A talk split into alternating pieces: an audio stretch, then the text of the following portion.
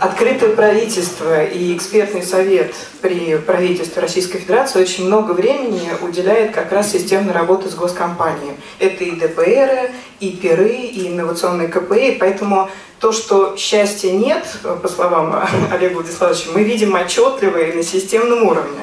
Но дело в том, что дьявол действительно в деталях. То есть, с одной стороны, создали пиры, более того, усовершенствовали содержательные требования к ним, но менеджмент не заинтересован. Следующий шаг. Мы внедрили инновационный КПС действительно с большим весом от 10 до 25% в общем объеме стимулирующей части вознаграждения. Но что мы выясняем, что краткосрочный фокус. Потому что контракты менеджмента, как правило, не более трех лет, а совет директоров, как правило, год – Следующий шаг, соответственно, рекомендации по вознаграждениям. То, что вот Василий Сергеевич сказал про отложенные выплаты, про все вот эти инструменты долгосрочного стимулирования, и это, кстати, один из выводов национального доклада, как раз это следующая задача, и главное не снижать, соответственно, темпов и траекторию не менять.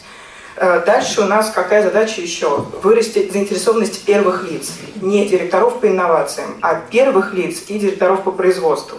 Соответственно, возникает идея декомпозиции инновационного КП на весь топ-менеджмент, чтобы каждый чувствовал, соответственно, свой вклад в эту деятельность. И вторая образовательная задача, как вырастить новых Грефов и Савельевых.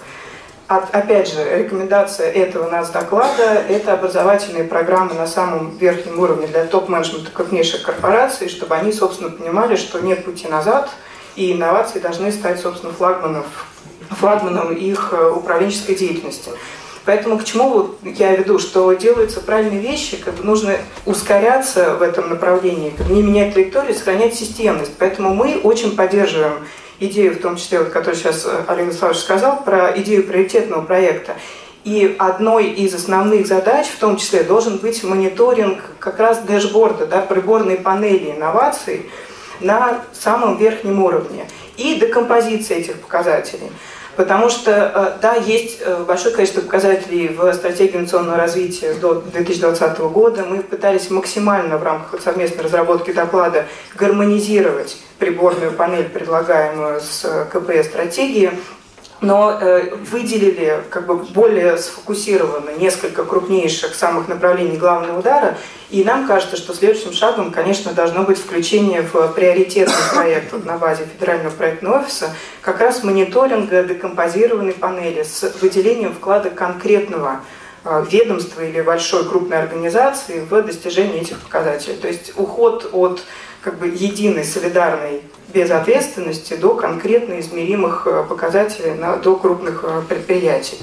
И второе тоже отличие этого у нас доклада от предыдущего, это, возможно, все-таки его э, практическая применимость, которая должна выразиться в перечне поручений правительства. Мы надеемся вот его согласовать, соответственно, представить. И следующий доклад э, тоже, соответственно, должен иметь еще более э, высокий фокус на практике.